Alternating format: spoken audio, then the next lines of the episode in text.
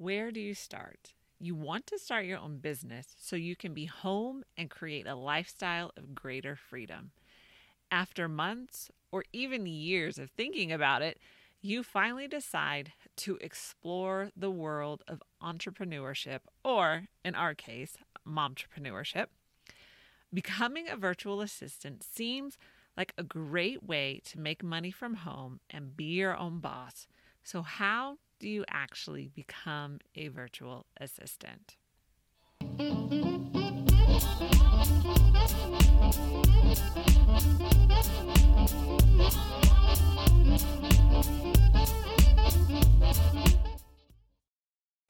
Hey, moms, welcome to another episode of the Life Unboxed blog show where we talk about all things momtrepreneur, from raising your kids to running a business, and the most important, keeping your sanity.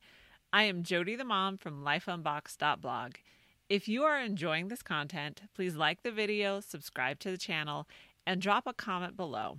If you're listening to the podcast, be sure to subscribe to the podcast, share the podcast with your friends, and leave a five star review wherever you're listening. I truly appreciate your support.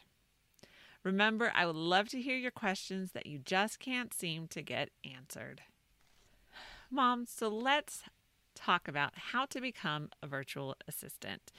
So, I started this blog with the goal of giving other moms the tools you need to break free from the nine to five, be your own boss, raise your kids, and enjoy your life. Now, I realize that this is a very unique group, and there aren't very many of us. We are truly blazing a new trail and changing the way things have always been done. It is an awesome, lonely, and sometimes overwhelming. If you're wanting to join this unique group of momtrepreneurs, but you aren't sure where to start, then keep listening because I really want to help answer this question how to become a virtual assistant. And be sure to check out the description for tons of links, lots of resources for you to get started. So, all these will be in the description below. When I started, I wasn't even sure where to start or where to look to find out how to do this. So, this post on how to become a virtual assistant includes all the help that I wanted. Okay, mom, so let's talk about getting started as a virtual assistant. This is my best advice on getting started, and these are not in sequential order. So, actually, you can do all five of these things at the same time or in whatever order works best for you and your budget. Number one, decide on your services. Yes, you need to decide what you can do and what you want to do. And again, I'm going to have links to help you figure this out as well. So be sure to check out the description. What you can do and what you want to do are not always the same thing. But you don't need to lock yourself into a niche. You really don't. So I know everyone tells you that the only way to be successful in business is to make sure you are in a niche. But you can start a successful business without a niche. I've been doing it for over seven years now. As a generalist living in a specialist world, I've come to the realization that you can be a great virtual assistant as a generalist or without a niche. If someone you want to work with is asking you to do something that is not on your list of services, but you can do it, then say yes. Just because it's not on your list doesn't mean there aren't other benefits. For example, if it's a person that you really want wanted to work with and the opportunity presents itself, take it. Number 2, set up your office. Yes, you need a space that you enjoy. My space is full of superheroes and Star Wars and kids. So uh, it's a space I definitely enjoy. And it doesn't have to be a stuffy office space, it just needs to be a space that you like to be in for hours at a time. Hopefully, that space is somewhat separate from the rest of your life. Now, I say that because it's so easy to always feel like you're on or you're at work because everything you need is right there.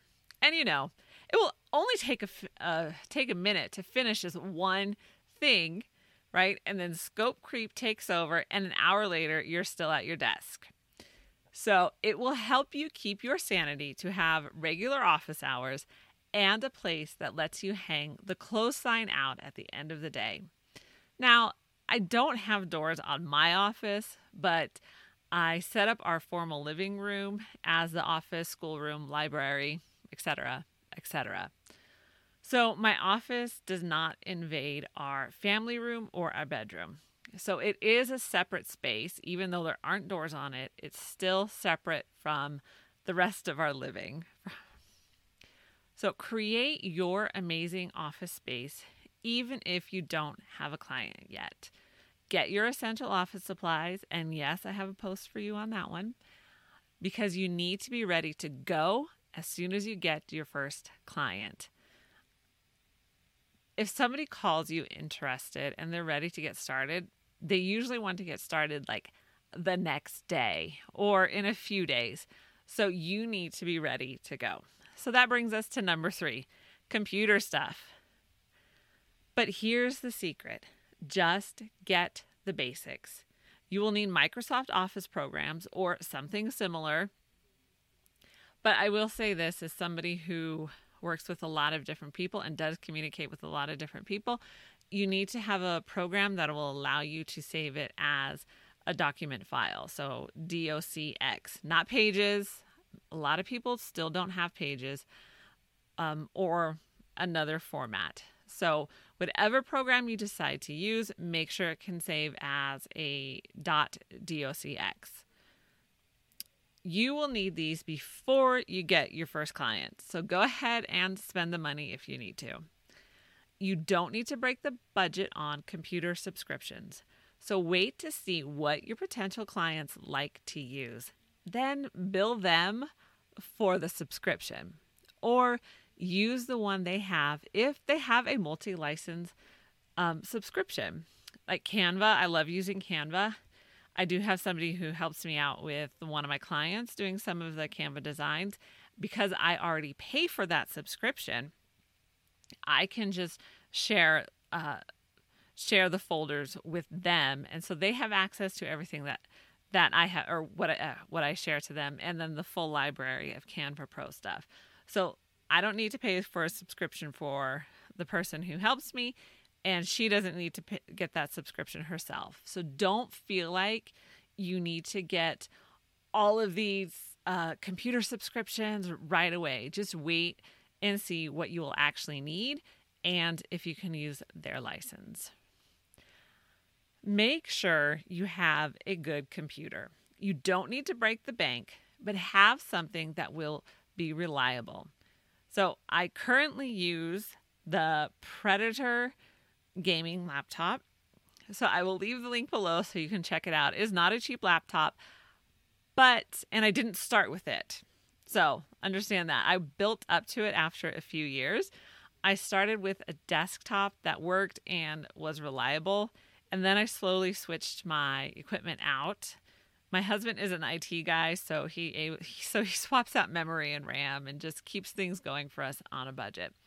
So my laptop now, I wanted a gaming laptop because I store huge files. And um, I needed some place that um, could handle all that storage. So my laptop has two terabyte drives of space. So that is more than enough storage to handle everything that I do. And I can still carry it around with me. So it's a great laptop. But again, it's not cheap. So work up to it. You don't have to go out and buy the fanciest computer right away. Number four, contracts and proposals. If you are starting a business, I cannot stress this hard enough. It is important to create a freelance contract and have your proposal ready to go. And yes, I have templates for you, so I will link to those in the description below. But a contract is going to help you define the relationship between you and the client and ensure that your terms are clear. If it is not in writing, you can't expect the client to do it. So, paying you on time, if that's not in writing, then you can't expect the client to do it. Creating a business proposal template before you get your first client can also give you the edge you need starting out, and it will help to tame your unruly thoughts. Yes, I know what it's like to have these thoughts just rolling around in your head, and sometimes just writing it down helps to clarify, edit, delete, add, all those things. So it will really just help um, put help you to put your thoughts down on paper. And it will really get you to think through your processes, procedures, and priorities. So, a little alliteration for your day. Number five, start telling people. Yep, if you don't start telling people about your business, then how will they know? When you decide to become a virtual assistant, you need to tell people so that you can start getting clients. And you can read more ideas on how to get clients as an introvert as an introvert. But here's my quick rundown. So, create a website. Yes, an actual website. Please, please, I am begging you, don't link to a Canva portfolio or something like that and think that it is enough. Part of being a virtual assistant is the implied computer savvy skills you offer clients. A legitimate website will give clients social proof of your skills, even if you hire someone else to do it for you. It will still clearly highlight your ability to um, start a project and finish a project, even if you don't do it yourself. And if you hire somebody else, manage people and communicate. If your budget is tight, so here are some resources for you. So check out Bluehost for domain and hosting. Um, you can check out the Divi theme, and this is the most downloaded WordPress theme, and I will say it is worth every penny. And of course, check out the playlist How to Create a Website for Beginners. I will take you step by step from installing WordPress to installing your theme to installing plugins to designing with Divi. So you if you don't know uh, where to start, then that is a great place for you to get started because I literally takes you step by step on designing it. So you will have a website by the time you are done with that uh, playlist. Then create your social media profiles. So I would suggest at least starting with Facebook and LinkedIn, simply because I've gotten clients and client inquiries from both of these places. So just remember that you need to keep reminding people of what you're doing. Be sure to explain what you do so people don't need to think hard about it and let them know how you can make their lives easier. And Facebook and LinkedIn is a great place to showcase these things. Okay. Now that we've gotten you started, let's talk about some other things to think about. There are a number th- number of things to do when you decide to become a virtual assistant. Just as important, there are a number of things to avoid too. So, number 1, feeling like you need the latest and greatest. As I stated above, you can start small because starting any business usually means money is limited. So put your money into the important things like a computer and the right programs to go with it. Also, invest in a website. Then make a list of other things you need and start saving your money. You don't need to buy the latest and greatest to get started. Start with what you have. Number two, be flexible. Work with what you have now and then build from there. So I know this may sound redundant from uh, uh, point one, but I'm specifically talking about your office space. So, my office space has changed at least three to four times over the years. I've had to make accommodations for more kids in our homeschool, and at one point, I just needed to create more desk space, desk space and storage space for myself. So, be flexible. If your office is not uh, your ideal right now, that's okay. Start with what you have and build from there. Because honestly, if you just have a place to put your computer right now, that's good enough. So spend your money on the important things to start, which is, like I said, a computer and the right programs, and then save your money. So be flexible with your workspace. Number three, gadget envy. It is easy to feel like you need to have all the apps that everyone is telling you that you absolutely need, but just get the basics. And if you want to expand later, then go for it. But starting out, you don't really know what you will actually need. So get clients first and then start buying the latest and greatest if you want to. Ah, number four, you don't need to take on every client. I totally understand feeling like you need to take on every client when you start. You need to make money. I get it. But don't short sell yourself. There are there are still clients that you want to avoid. If someone is bragging about how difficult they are to work with, then believe them and don't ex- take them on as a client. There is no amount of money uh, that is worth working with them. Trust me.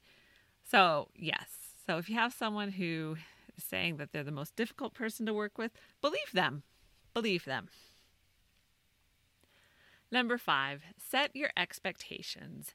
And what I mean is to set your expectations um, with your clients. So set boundaries with your time, money, and expectations.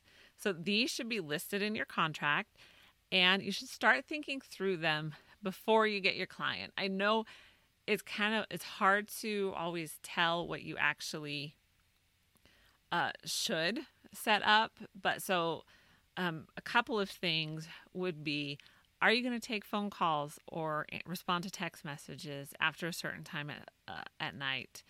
Uh, when do you want to get paid? How do you want to get paid? all of these things you need to know, have an answer to before you take on a client. Most clients will respect your time. It is very rare to have a client that doesn't, there is always the exception to the rule. So make sure your clients know your office hours. Let them know when you expect to get paid because you need to feed your family too. So be clear with your expectations. Um, I will be honest, I had one client and uh, that it didn't work for me. Uh, and so I actually changed my contract to address the issues that I had encountered with this one client. So it's perfectly understandable if you can't, uh, if you don't have it all figured out right now, but get the basics down. And again, those are when do you want to get paid? When are you going to answer email or answer a text message or a phone call? Like, be clear um, when you are no longer in the office. So, most people who work in the office have set office hours and they don't answer the phone after a certain time because they're not in the office. Just because you're home and your personal phone is probably your work phone too, it doesn't mean that it, uh, your clients get 24 hour access. So be sure to have that clearly stated in your contract. If you are ready to get started, then download your free 20 page Mom Boss 2.0 workbook. Start your journey to break free from the 9 to 5, be your own boss, raise your kids, and enjoy your life. Mom, I am so glad you joined me today. If you want to help spread the word and to stay connected, be sure to like this video and subscribe to the channel. You can listen to the podcast on Apple Podcasts, Spotify, and wherever you listen to podcasts. Remember to check out the Life Unboxed store for all of your Mom Boss merch. You can support the show with coffee. Visit Ko-fi, that's K-O hyphen F-I dot com forward slash lifeunboxed.blog. For more great mompreneur content, follow Life Unboxed on social media or check out lifeunboxed.blog. Be sure to share the podcast and video with your friends. And I will see you in the next video or show.